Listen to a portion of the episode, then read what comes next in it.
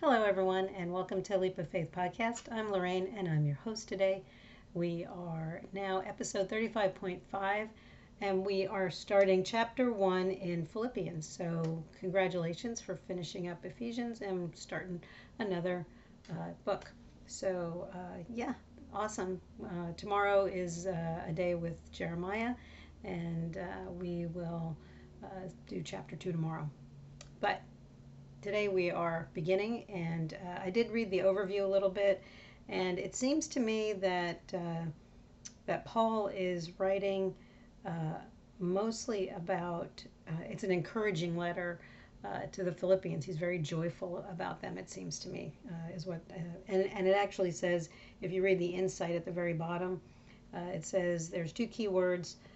Philippians 4, rejoice and mind, and you know you can read it, but uh, it's basically talking about uh, being joyful. I think uh, in this book. So uh, there's a couple of um, verses that are coming up that you're going to recognize probably. Um, so again, like I keep saying, uh, I don't quote them uh, from with the you know oh well you can find this in Philippians. I know the verses, I just don't always know where they come from. So, uh, and I did recognize a couple that I remember hearing from our old pastor. So, so I'm going to pray and open us up in prayer, and then we'll uh, dive into chapter one. So, Heavenly Father, we come to you so humble and so thankful for all that you do, all that you provide for us. Um, we're so thankful that we don't have to worry about anything and that it's all in your hands. So we lift all of our worries up to you today, Lord, and uh, are thankful that you're the great provider for all of our needs. You especially provided the sacrifice of your Son Jesus on the cross for us. We're so thankful that He died for our sins, that He was obedient to you, and His perfect blood covers all of our sins. And we're so thankful for that. Lord, we are um, inviting you to this Bible study, Lord. We ask you to anoint it and to be present and to guide and direct us with this and to uh, help us to receive what it is that you want us to learn from today's word. Uh, Lord, I'm uh, blessed by those who are out there listening, and I pray that you continue to bring more uh, to hear the word uh, every day and I pray that you will give us the right words to say, especially for me as I'm reading it out.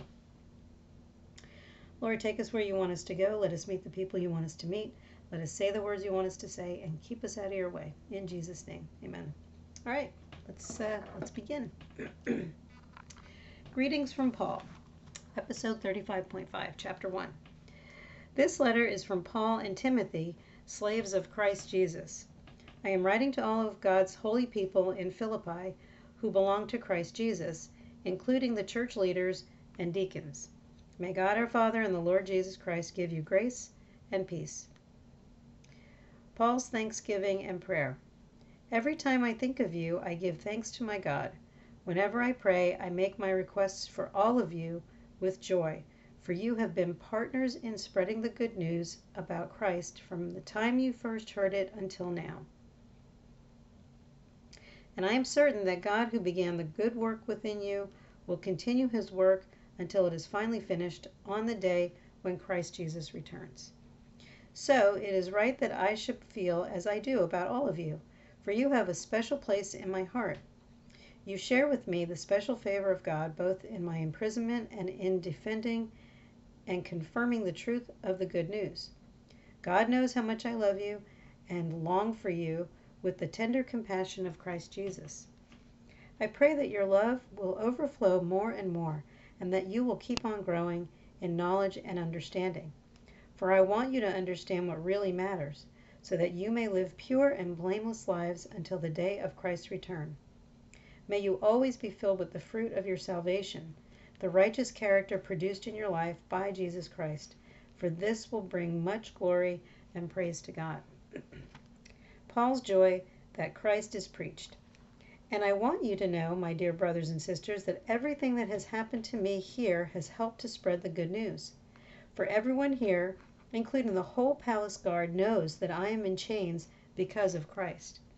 And because of my imprisonment, most of the believers here have gained confidence and boldly speak God's message without fear. It's true that some are preaching out of jealousy and rivalry, but others preach about Christ with pure motives. They preach because they love me, for they know I have been appointed to defend the good news. Those others do not have pure motives as they preach about, I'm sorry, those others do not have pure motives as they preach about Christ. They preach with selfish ambition, not sincerely intending to make my chains more painful to me. But that doesn't matter. Whether their motives are false or genuine, the message about Christ is being preached either way. So I rejoice. And I will continue to rejoice, for I know that as you pray for me and the Spirit of Jesus Christ helps me, this will lead to my deliverance. Paul's life for Christ. For I fully expect and hope that I will never be ashamed, but that I will continue to be bold for Christ as I have been in the past. And I trust that my life will bring honor to Christ whether I live or die. For me to for to me living means living for Christ and dying is even better. But if I live, I can do more fruitful work for Christ, so I really don't know which is better. I'm torn between two desires. I long to go be with Christ, which be, would be far better for me, but for your sakes it is better that I continue to live. Knowing this, I am convinced that I will remain alive, so I can continue to help all of you grow and experience the joy of your faith. And when I come to you again, you will have even more reason to take pride in Christ because of what he is doing through me. Live as citizens of heaven. Above all, you must live as citizens of heaven, conducting yourselves in a manner worthy of the good news about Christ. Then, whether I come and see you again or only hear about you, I will know that you are standing together with one spirit and one purpose, fighting together for the faith, which is the good news. Don't be intimidated in any way by your enemies. This will be a sign to them that they are going to be destroyed but that you are going to be saved, even by God Himself. For you have been given not only the privilege of trusting in Christ, but also the privilege of suffering for Him. We are in this struggle together. You have been my struggle in the you have seen my struggle in the past, and you know that I am still in the midst of it. okay. So there were a couple of um, verses that I recognized. Uh, maybe you did too. But I started out with um, Identifying this as the letter from Paul and Timothy, uh, slaves of Christ Jesus. Uh, I also highlighted Philippi because we know that they are in Philippi, uh, uh the people uh, who belong to Christ Jesus. So those are just a couple of words that I highlighted. And then uh, Paul's thanksgiving and prayer. Every time I think of you, I give thanks to my God. I think about that all the time. You know, when I think of people, I think I'm, I thank God for whoever that person's name that pops into my head. And my old boss said to me uh, that when somebody's name pops into your head, um, maybe you should just say a quick prayer for them. It doesn't have to be long and drawn out. Just, you know, Lord, just bless them or watch over them, whatever their need is. Uh, so I do that uh, a lot because people's names pop into my head a lot. Uh, and then I pop down into six. Uh, and I am certain that God, who began the good work within you, will continue his work until it is finally finished on the day when Christ returns. That's a, a Bible verse that I've heard before. I've seen it, you know, on wall hangings and whatnot. And I'm certain that God, who began the good work within you, will continue his work until it is finally finished. I think that's a good verse. And then uh, I underlined, You have a special place in my heart. Uh, you share with me the special favor of God both in my imprisonment, because we know he's in prison right now, and uh, I um, went down to nine, I pray that your love will overflow more and more and that you will keep on growing in knowledge and understanding. I think that God just requires us to keep uh, reading and becoming more knowledgeable and being able to. I just read that in the Old Testament too, as well. You know, He wants us to continue to grow in our relationship with Him. And the only way to grow in your relationship is to keep on reading. And the more you read, the more you know. So, and that's probably something I've heard on TV before. um, and then I, uh, let's see, I went down into um, you uh, so that you may live pure and blameless lives until the day of Christ's return. May you always be filled with the fruit of your salvation, the righteous character produced in your life by Jesus Christ. For this will bring much glory and praise to God, which is what we're our life. You know, we're here to give God the glory. Uh, you know, that's what we do. Then I went down into 13. For everyone here, including the whole palace guard, knows that I am in chains because of Christ. And because of my imprisonment, most of the believers here have gained confidence and boldly speak God's message without me. Um, I mean, without fear.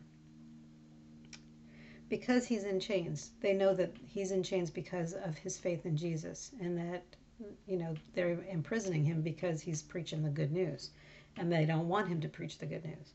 So, um, but I think that makes uh, believers who are not uh, in prison, I think that it's making them stronger and stronger uh, witnesses. But others preach about Christ with pure motives. They preach because they love me, for they know I have been appointed to defend the good news.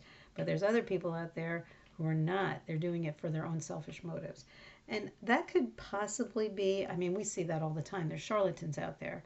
You know, they're just trying to collect money and they're trying to, you know, you know, fool people. Uh, and so it's their own selfish ambitions that they're doing it. Um, and you have to discern uh, who is doing it um, for the Lord or for themselves. Um, and you have to pray about it. You know, that's why uh, finding a good church is important. Uh, somebody who's reading and preaching from the Bible. That's important. uh, they preach with selfish women and take my chains more. I'm sorry. Okay, so down 19. For I know that as you pray for me and the Spirit of Jesus Christ helps me, this will lead to my deliverance. I just highlighted that. I don't know why. Uh, then I went down to 20, for I fully expect and hope that I will never be ashamed, but that I will continue to be bold for Christ as I have been in the past. Um, and I trust that my life will bring honor to Christ whether I live or die. And this is the other Bible verse that I've heard uh, my pastor say before. Uh, for me, to, for to me, living means living for Christ, and dying is even better. Um, he used to preach it in a different version. Uh, I don't know what version it was, but uh, to live is Christ, to die is gain. I think that that's that verse. Um, and then, uh, so I, um, so I really don't know which is better. I'm torn between two desires. I long to go and be with Christ. It's like I want to die. I want to get out of these chains. Um, but for you and for your sakes, it would be better if I continue to live and be an encouragement for you. Knowing this, I'm convinced that I will remain alive so I can continue to help all of you grow and experience the joy of your faith. And there's that word joy again. And then it says here down uh, in 27 above all, you must live as citizens of heaven, conducting yourselves in a manner worthy of the good news about Christ. You know, you want to live a life that's going to be uh, an example of, of the citizens of heaven. You want to be, you know, as close to, as pure as you possibly can be as a human. Um, unfortunately, we just have a sinful nature, and uh, you know that's just that's part of our lives. But I mean, there are some people who do. I mean, sh- sure as life itself. I mean, you've got. Uh, uh, people like Mother Teresa, which I think she lived a sinless, close to sinless life. I think I don't know. She was canonized, you know. I, I think, um, but uh, I don't know all that stuff, but I believe, you know, she was pretty darn close to perfect, I think. Uh, it says, Don't be intimidated in any way by your enemies. This will be a sign to them that they are going to be destroyed, but they are but that you are going to be saved, even by God Himself. Uh, for you have been given not only the privilege, I, I highlighted this, the privilege of trusting in Christ, but also the privilege of suffering for Him.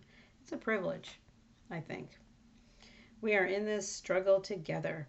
You have seen my struggle in the past, and you know that I am still in the midst of it.